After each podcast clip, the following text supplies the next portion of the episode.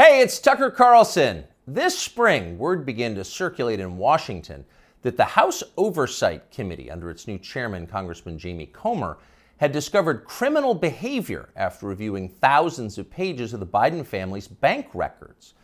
Now, publicly, to the extent they responded at all, the White House dismissed the investigation as, of course, politically motivated. In any case, irrelevant. Hunter Biden was an adult, so his business dealings had nothing at all to do with his father, in this case, the President of the United States. But in private, everybody understood it wasn't quite that simple. There has long been overwhelming evidence that Joe and Hunter Biden's financial lives are not separate at all, but deeply intertwined. On Hunter Biden's laptop, there's a suggestion that the two of them even at one point shared a bank account. And of course, Hunter Biden wrote himself that he kicked back cash from his foreign business deals to his father. He wrote that bitterly. So the Oversight Committee's investigation was potentially a disaster for the White House, a scandal, possibly even the prelude to criminal charges. So, in order to get ahead of all of that, Joe Biden's handlers did the one thing they could do. They set up an MSNBC interview to preemptively whitewash whatever Jamie Comer might find. Here's the result of that. This aired on May 5th. Sir, there is something personal that's affecting you. Your son, while there's no ties to you, could be charged by your Department of Justice. How will that impact your presidency? First of all, my son's done nothing wrong. I trust him, I have faith in him, and it impacts my presidency by making me feel proud of him. Okay, time for the master class for free. You can audit it. Here it goes. Sir, showing appropriate respect, says the shill, there is something personal that's affecting you. Note the wording personal, not of public concern, nothing law enforcement might be interested in, but personal, a sad family tragedy. That's the framing. And then this a sentence choreographed to the letter. Your son, while there's no ties to you, could be charged by your Department of Justice. Got that? Well, there's no tie to you. So the answer is, in fact, in the question. Whatever Hunter Biden goes down for, and we know he is going to be charged because MSNBC said so, but when that happens, that's Hunter's problem. It's got nothing to do with Joe Biden. Rest easy, America.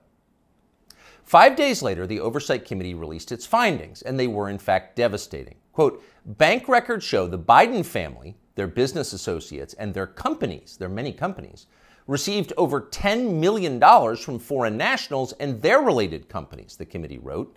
Investigators had, quote, identified payments to Biden family members from foreign companies while Joe Biden served as vice president and after he left public office. So actually, there was something there. It was a scandal. Racketeering, money laundering, wire fraud, those are some of the crimes the Bidens seem to have committed in addition, of course, to selling out the United States for cash. So, what would happen to them? Well, Donald Trump had an idea. Quote, they'll hit Hunter with something small to make their strike on me look fair. Trump wrote that about two weeks ago, and it turned out those were prescient words. This morning, Hunter Biden pleaded guilty to pretty much nothing. Biden pled to two misdemeanor tax evasion charges, then entered a diversion on a federal gun charge. That's it.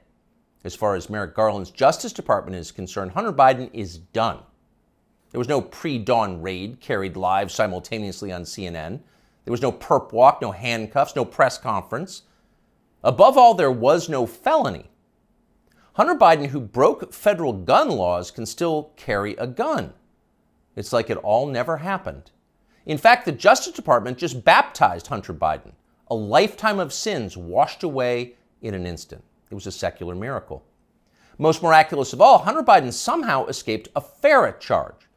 FARA is the Foreign Agent Registration Act, and it is exactly what its name suggests. Under federal law, if you are acting as an agent of a foreign nation in Washington, you are required to register with our government to let everybody know. Well, for decades, pretty much nobody in Washington did register under FARA, and precisely no one was ever prosecuted for it. No one. But starting several years ago, the Justice Department began sending people to prison on FARA violations. The official explanation was we're cracking down on foreign influence in Washington. And of course, privately, everyone in Washington laughed. They knew that was absurd. In fact, it's the opposite of the truth. Foreign powers have never had more power in Washington. Their agents are everywhere, in every federal agency and throughout business. Down to and including in executive positions at various social media companies. The Biden administration knows all of this, and it's not a problem. In fact, it's their policy. From the administration's perspective, the concerns and the demands of, say, the Chinese government, or particularly the Ukrainian government, are far more important than the needs of American voters. We're cracking down on foreign influence. Please. The point, the only point of enforcing FARA after decades of ignoring it, is to harass and imprison high profile political opponents. Trump donor Elliot Broidy pled to a FARA violation a few years ago. So did Trump campaign manager famously Paul Manafort. He went to prison. Last year, the DOJ went after Trump confidant Steve Wynn under FARA. But in the end, the Biden administration overreached so comically that the whole thing was thrown out by a judge. But they tried. So as long as they're trying, if it was a fair system, Hunter Biden would be first on the list of those next to be charged with a FARA violation. In fact, many of them. Hunter Biden was a foreign agent. He never registered as one. But for years, that's exactly what he was. He sold access to his father and other lawmakers to the Chinese and the Ukrainians and countries throughout the world. There's no debate about that. The FBI has known about it for years. For years, they've had possession of Hunter Biden's laptop. But they didn't charge him for it today. They never will. Why? Well, you know the answer. Hunter Biden has good genes. A more interesting question, though, which is another question the feds will never consider, is what does Hunter Biden do for a living now? This is a man with no obvious job and, of course, zero skills. He spent midlife smoking crack. Yet somehow he's managed to live pretty well despite rising inflation.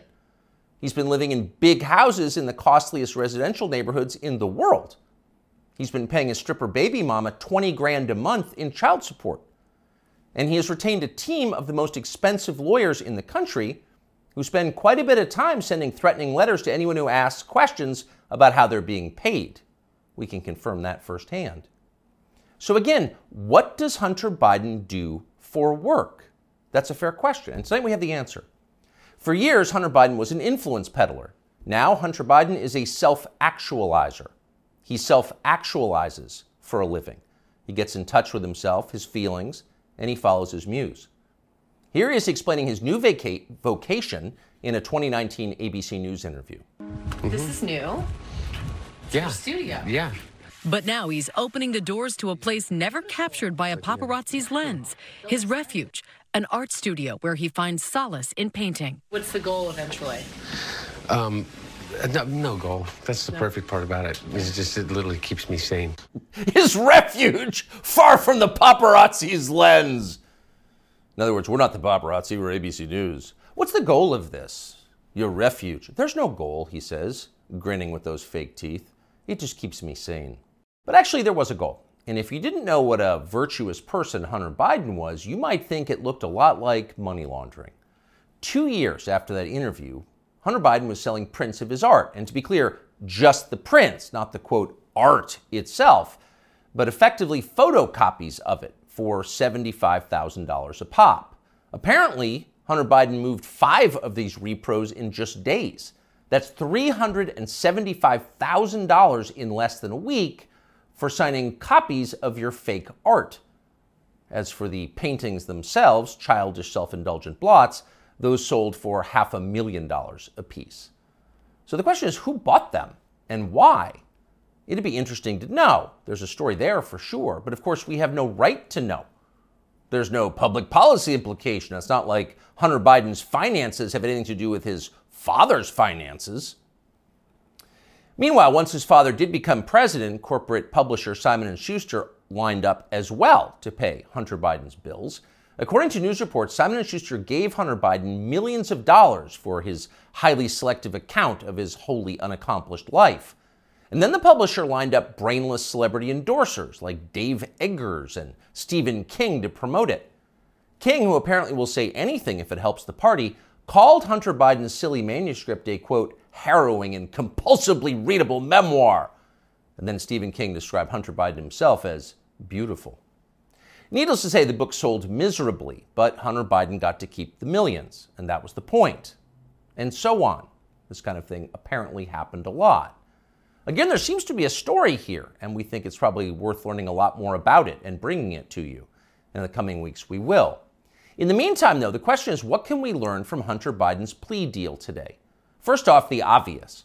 For the children of the people in charge, there are no penalties, there are only upsides. They're princelings. They can do what they want. You are not, therefore, you can't. So don't get any ideas about cheating on your taxes or violating federal gun laws unless you want to celebrate next year's Father's Day through the glass in the visitor's room. The rules definitely apply to you, including rules you don't yet know exist. But there is also a deeper lesson here, a more disturbing one. What we're watching through Hunter Biden's life and through the Biden administration, now entering its third year, is the total inversion of virtue. What was once considered admirable is now derided as stupid, if not racist. That would include achievement, intelligence, honesty, self control, humility. Those are features of the old America. Those were yesterday's virtues. They are gone. In their place, all that we once considered contemptible and repulsive, we're told to worship that now. Here's a small example, but we think a revealing one. In addition to his many other sins, Joe Biden has hired what has to be the single dumbest, nastiest, most dishonest, most ridiculous person he could possibly find for the very public position of White House press secretary. There's a point to it, of course. It was a humiliation exercise. It was designed to degrade the country and dispirit the rest of us. That's the White House press secretary? Shut up! But here's the thing the White House press secretary herself has no idea why she's in the job. She thinks she's amazing. Here she is in a clip we just saw. A year in this role, there's been a couple of things that I that has made me incredibly proud. Many things, many things that made me incredibly proud to be at that podium uh, during this historic moment. Again, this is a historic administration. I'm a historic figure, and I certainly walk in history every day. I'm a historic figure. Imagine saying that. I'm a historic figure, but she does. And she says it in a burst of sincere self congratulation, marked by her signature bad grammar. Illiterate, but proud. Of course, she's proud. Karine Jean Pierre is now a historic figure, just like Hunter Biden is now an important artist. It makes you feel stupid for going to work. Young people say the news is full of lies. In Kennedy's motorcade. 239 people. death of Jeffrey Epstein.